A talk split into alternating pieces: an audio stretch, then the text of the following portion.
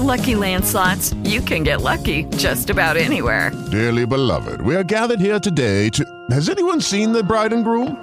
Sorry, sorry, we're here. We were getting lucky in the limo and we lost track of time. No, Lucky Land Casino, with cash prizes that add up quicker than a guest registry. In that case, I pronounce you lucky. Play for free at LuckyLandSlots.com. Daily bonuses are waiting. No purchase necessary. Void were prohibited by law. 18 plus. Terms and conditions apply. See website for details. Okay, round two. Name something that's not boring. A laundry? Ooh, a book club. Computer solitaire, huh? Ah, oh, sorry. We were looking for Chumba Casino.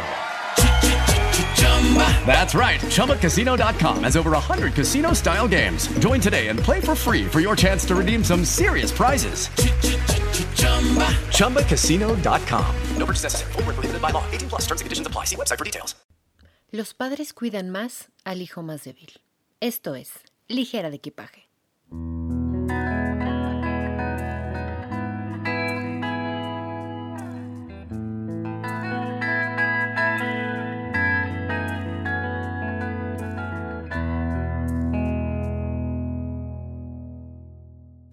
Bienvenidos ligeras, ligeros, viajantes, viajeros.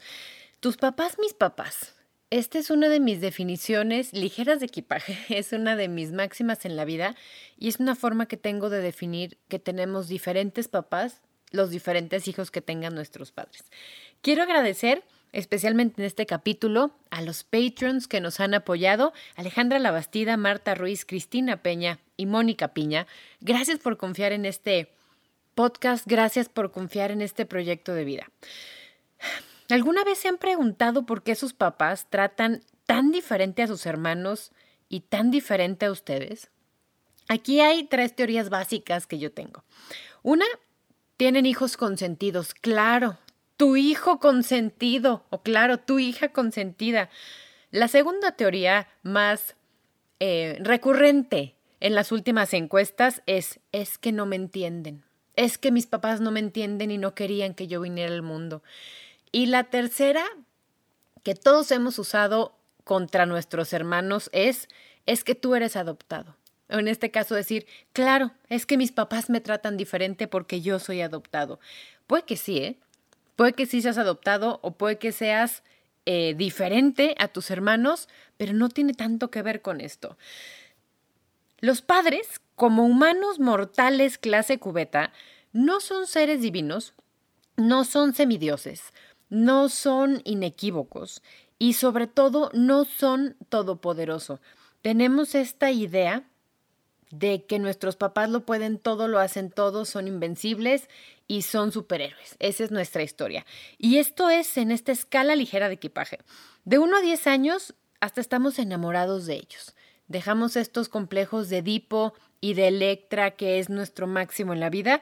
Cuando cumplimos de 10 a 20 años, ahí empiezan los conflictos, empiezan las mediaciones, porque empezamos a medirnos contra ellos y ellos a medirnos a nosotros mismos. Es la época de los retos, de las enseñanzas, de las discusiones, de todo esto que pasa. De los 20 a los 30, y esta división es como para diferenciar, obviamente, depende de la madurez tanto de los padres como de los hijos. Luego hay unos que maduran antes que los otros y no importa cronológicamente quiénes sean. De 20 y 30 yo lo calificaría como la edad de la empatía. Esta edad donde somos más empáticos porque o ya nos fuimos de la casa un tiempo o ya no vivimos con ellos o empezamos a ser adultos tratando con adultos. Y esta es una frase que me encanta, que mi papá dice y que dice, yo no estoy aquí con mis hijos porque son mis hijos y tienen que venir a verme. Estoy conviviendo con adultos independientes que deciden como adultos tenerme en sus vidas. Y eso es una decisión muy padre y eso es una forma muy, si bien fría, de ver las cosas es la verdad. No tienes que ir a ver a tus padres, decides. Y esto va como entre de los 20 a los 30.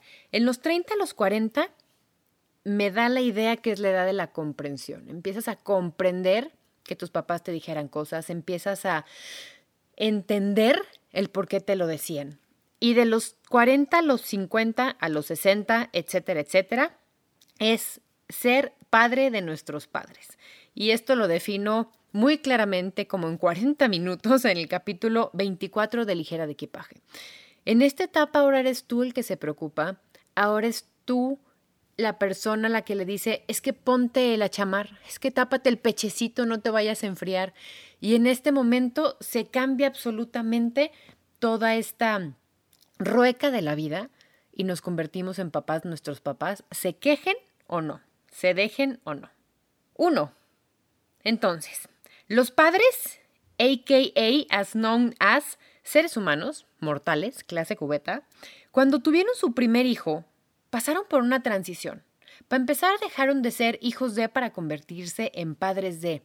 Y yo creo que eso, madurerilmente hablando, ha de ser muy cañón, ya de ser una cosa muy impresionante.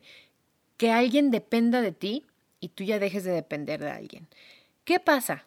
¿Qué se toma en cuenta en este momento que nuestros padres se convirtieron en padres?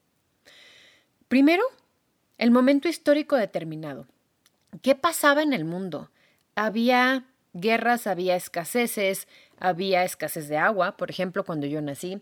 Eh, estaba un momento complicado, toda la gente que vive en Colombia y que vive por allá en Chile, por ejemplo, los movimientos del 68. Todo esto pasaba cuando nuestros padres empezaron a ser padres. ¿Qué pasa? En el momento económico. Tenían mucha lana, no tenían lana, mantenían a sus papás o mantenían otros hermanos, mantenían a otros hijos, el momento económico determinado.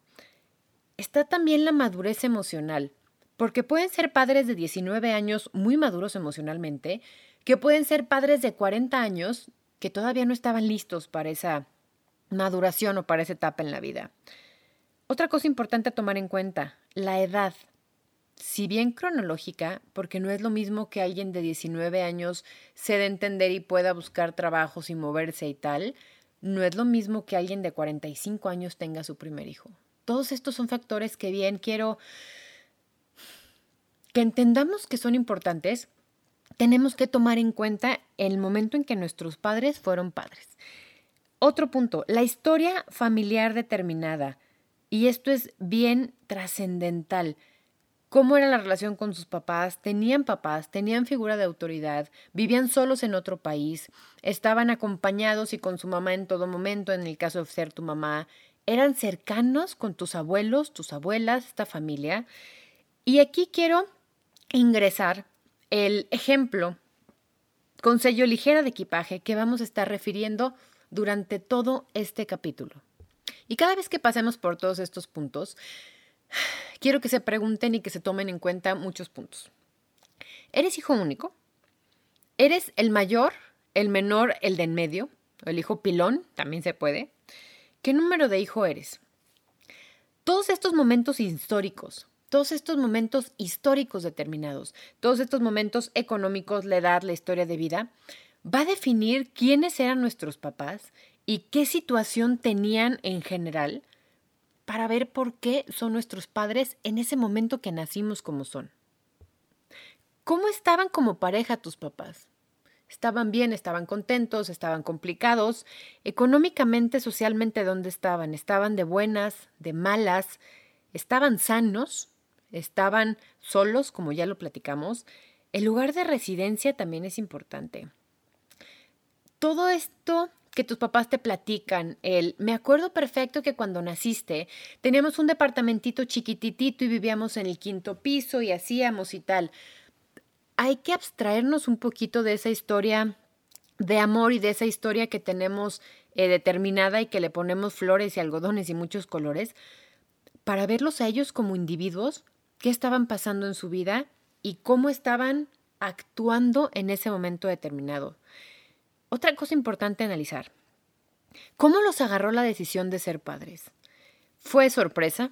¿Fue planeado? ¿Fue muy deseado y siento que eso lo hemos visto de 20, 30 años para acá? La gente que de verdad se empecina en ser padres y, y someten a su cuerpo y a su matrimonio y a su economía tantas cosas para ser padres. ¿La paternidad los cambió a ellos o cambió sus planes de vida? Estaban viajando, estaban en un lugar solitos cuando fueron papás. Y una pregunta que si bien sé que me meto con muchos sentimientos, tanto de los padres como de nosotros como hijos, pero también te lo tienes que preguntar. A ver, digo preguntar, no reprocharte a ti ni reprocharles a tus padres.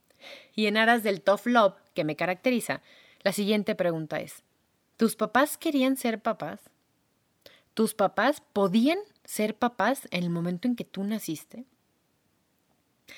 Esta pausa es nada más para que lo tomes en cuenta, para que lo analices.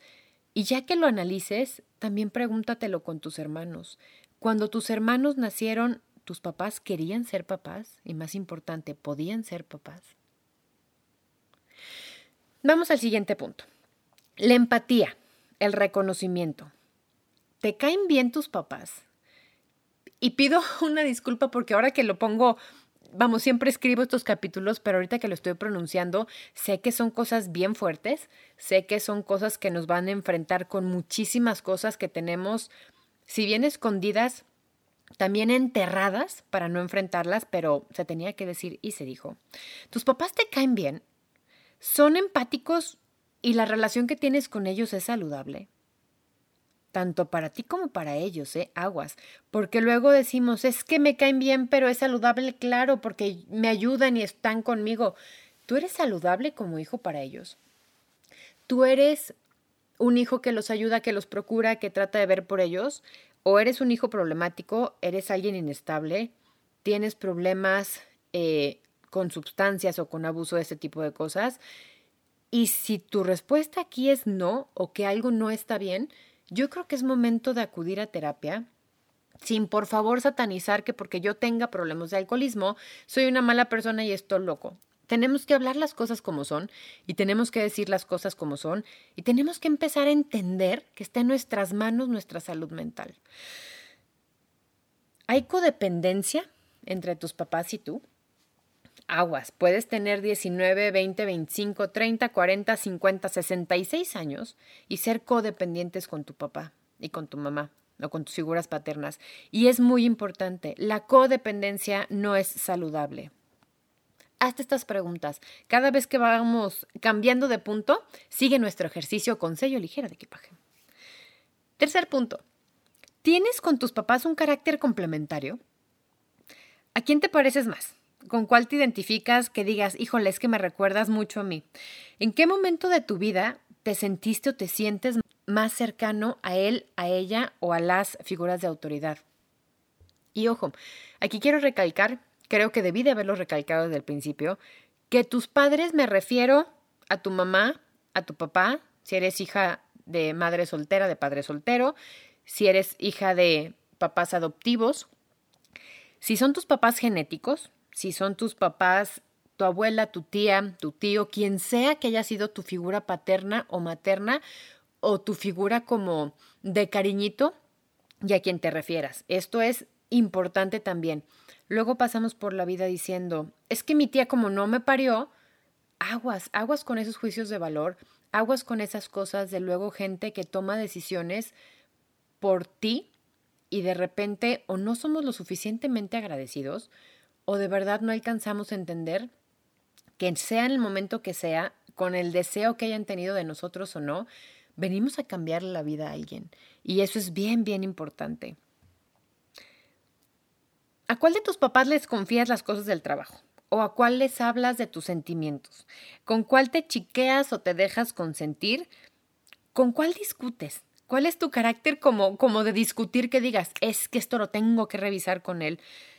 ¿Alguno es tu némesis? Y esto también es importante saberlo porque luego nuestras principales figuras y las más cercanas se convierten en nuestra némesis. Y si bien eso es sano, entre comillas, no podemos pasar todo el tiempo compitiendo con ellos. Y fíjense, algo que tenemos que tomar en cuenta aquí.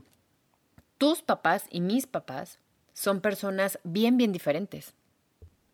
Porque tus papás tienen un carácter complementario diferente al tuyo, tienen un momento histórico diferente al mío, tienen características diferentes, porque yo puedo ser muy compatible con mi mamá y mi hermano con mi papá. Eso es ahorita, pero ¿qué pasaba hace 10 años? Todo esto hay que tomarlo en cuenta porque de verdad vale mucho entender y comprender que tus papás y mis papás no son la misma persona y que no podemos exigir lo mismo y a eso vamos a llegar. Número 4. Compatibilidad. ¿Cuál y para qué? Yo soy súper compatible con mi papá porque nos encantan los deportes extremos y nos encanta hacer cosas que tienen que ver con la adrenalina. Y soy súper compatible con mi mamá de quedarnos en casa y de hacer y de hacer como casita. Y el otro día me decía una amiga queridísima, me dice, que no puedo ir a tu casa y salir de ahí sin que me des media despensa, las galletas que me hiciste, el regalo para el hijo, no sé qué. Y en eso soy muy compatible mi mamá y me doy cuenta que sí, que no me inventé y no me reinventé de un día para otro sino que sí soy mucho lo que son ellos y lo que son en mí. ¿Quién tiene un carácter que te sea más agradable llevar? Aguas, no estoy preguntando quién tiene un carácter que sea igual al tuyo, porque luego por eso podemos chocar. ¿A cuál de ellos te pareces más? Y esto es un arma de doble filo y lo entendemos todos, porque puede ser muy compatible, pero también puede ser igual de discutón o igual de explosivo entonces, si los dos tienen mecha cortita, el momento que estén juntos, cambian las cosas. Analízate como humano maduro consciente al lado de otro humano maduro consciente que tiene el accidente genético de ser tu papá o de ser tu mamá. Esto te va a ayudar mucho a comprender que está bien que haya diferencias y que está bien que haya todo este tipo de cosas porque somos personas diferentes. Eso es sano, está padre y te prometo que vas a ver a tus padres con una visión diferente, los vas a ver más humanos. Número 5. Las variaciones históricas, ya lo hablábamos al principio del capítulo. Quizá tú fuiste más cercano a tus papás en la infancia, pero quizá ahora tu hermane, por no decir hermana o hermano, quizá ahora tu hermane es el consentido y es el que está con ellos y es el que tienen, según tú, tienen todos los detalles y lo toman más en cuenta. Quizá ahora estás tú más al pendiente de ellos, pero te sientes más lejano emocionalmente.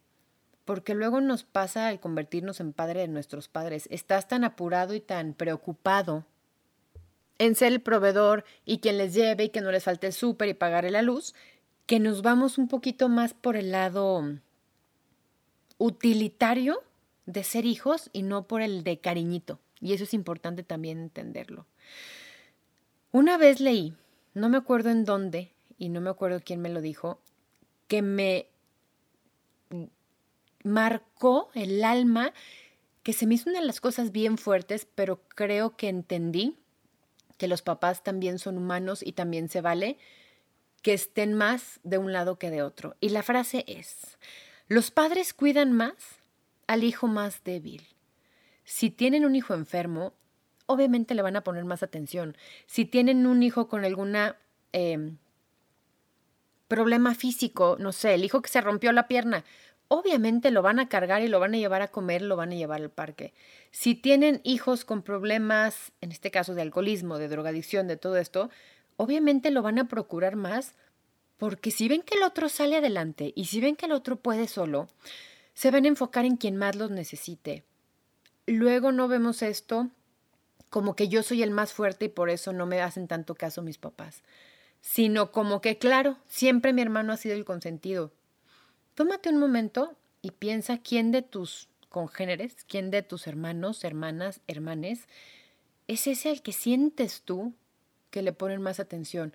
Quizá es el más débil, y por eso le ponen más atención, pero aguas. ¿Tú cuándo fuiste el hijo más débil? ¿Tú en qué momento de tu vida los necesitaste tanto que estuvieron ahí contigo? Y quizá descuidaron a tus hermanos. Y esto es muy fácil. Pregúntale a tus hermanos cuándo sintieron que se te puso más atención a ti, no a ellos. Somos adultos hablantes y pensantes que podemos echarnos un café y o tequila y o mezcal y o línea para ingresar la bebida de su elección. Vamos hablando con nuestros hermanos, vamos entendiendo que ya somos adultos conviviendo, uno, porque queremos, y dos, porque hay un lazo genético ahí. Una de mis máximas en la vida, uno elige a sus padres. Y luego mucha gente puede decir, es que ¿cómo puede yo haber elegido un padre que abusaba verbalmente de nosotros, que no nos daba de comer, que tal, tal, tal? ¿Qué lección estás aprendiendo ahí? ¿Qué lección te toca, entre comillas, porque sí de verdad creo que elegimos a nuestras figuras, a nuestros maestros y a nuestras lecciones de vida por más fuertes que sean. ¿Qué lección te toca aprender con esto? Quizá para no repetirlo, quizá para entender que ese no era tu camino, quizá para decir yo jamás voy a tener problemas de alcoholismo. Hay que analizar estas lecciones, hay que hacerlas conscientes y hay que hablar las cosas por su nombre, eso es importante. Todo, todo, todos somos ciclos. A veces estás arriba, a veces abajo, a veces estoy cerca, a veces estoy lejos, a veces estoy a la izquierda. Y esto es como Plaza Sésamo. Todo es un ciclo, todo pasa. Y pregúntate cuándo fuiste el más débil y pregúntate cuándo necesitaste más de tus papás y a lo mejor si estuvieron ahí. O a lo mejor no estuvieron ahí en ese momento. Pero tendemos mucho a vernos como el ombligo del universo, como el centro, y entonces como no estuviste conmigo, seguro estuviste con mi hermano. Y seguro tu hermano piensa lo mismo en otro momento. Y si fuiste hijo único, Quizá tus papás no estuvieron en ese momento contigo porque estaban ocupados haciendo centavo o, pagando la colegiatura o vamos tomando las cosas como adultos y vamos analizándola también como adultos. Hay tres verdades en la vida. Tu verdad, mi verdad y la verdad. Imagínense esto multiplicado por la madre tiene dos verdades, su verdad, mi verdad y la verdad. El papá tiene otras tres, por decirlo así, su verdad, mi verdad, porque la verdad es la única.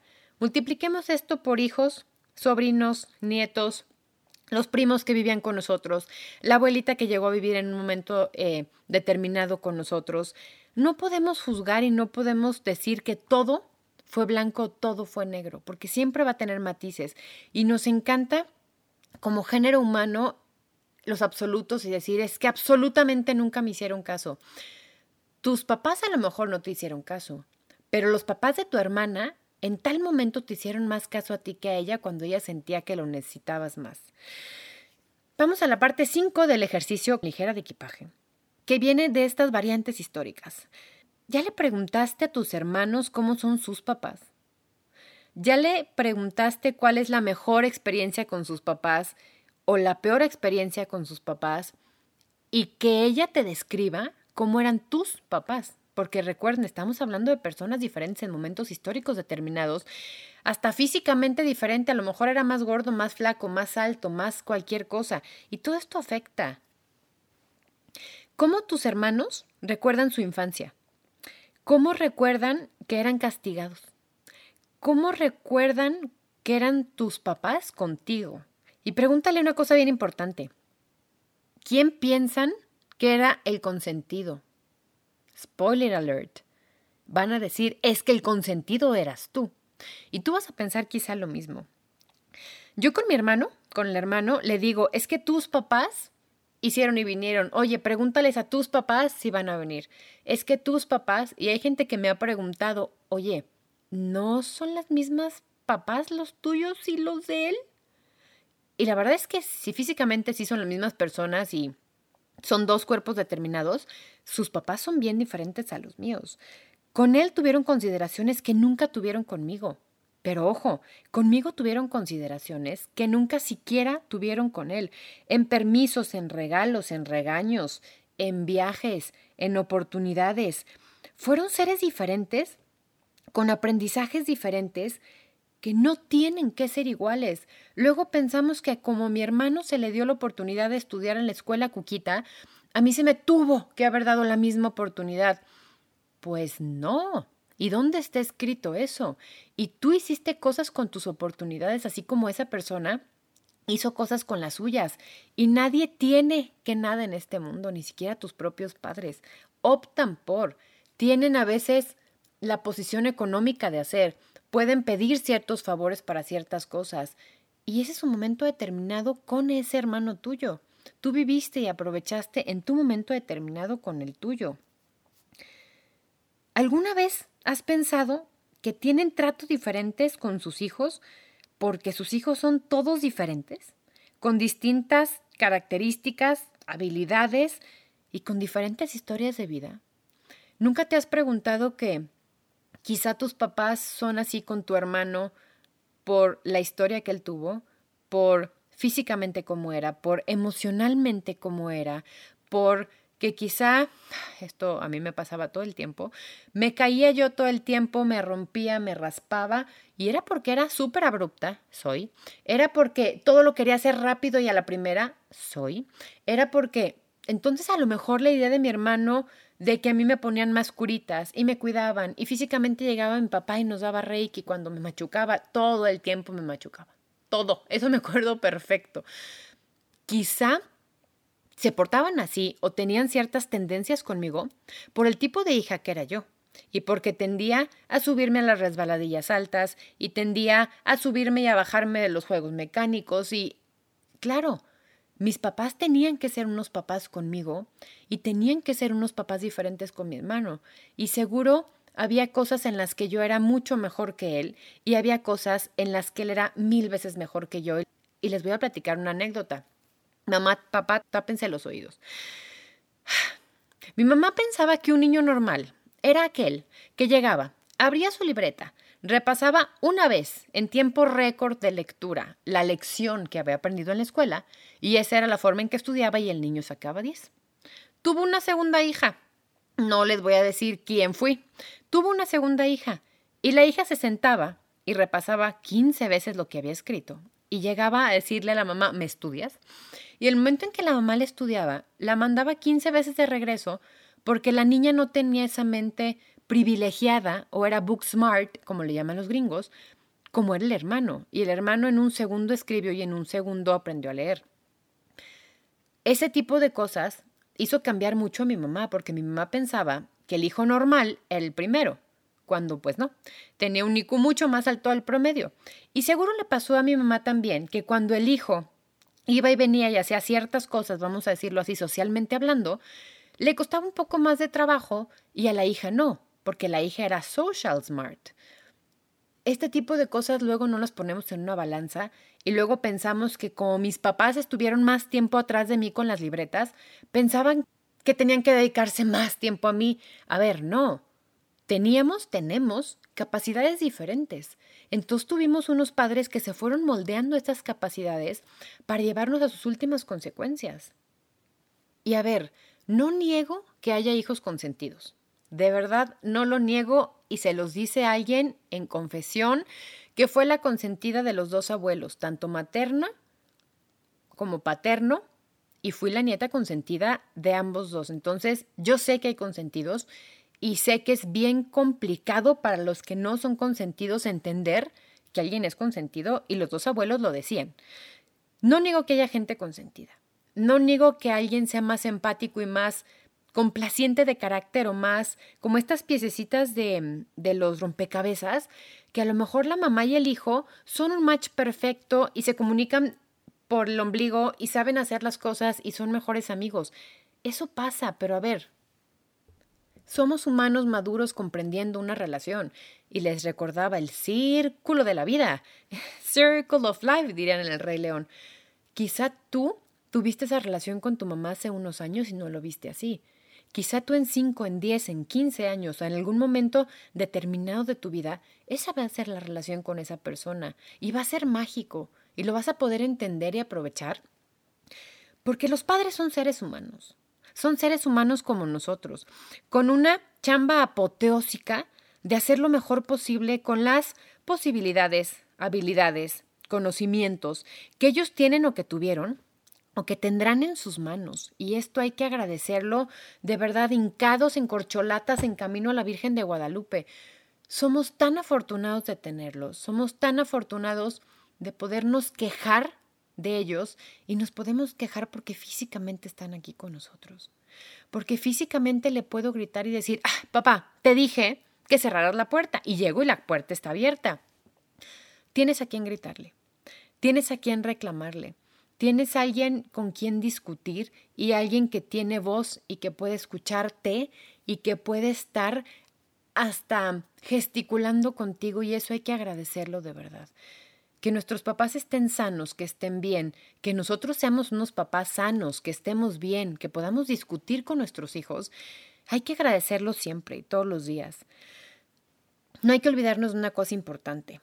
Ellos también tuvieron padres, o mentores como querramos llamarlo, y tuvieron ejemplos de vida. Y los padres de nuestros padres tuvieron un momento histórico determinado, económico, social, geográfico.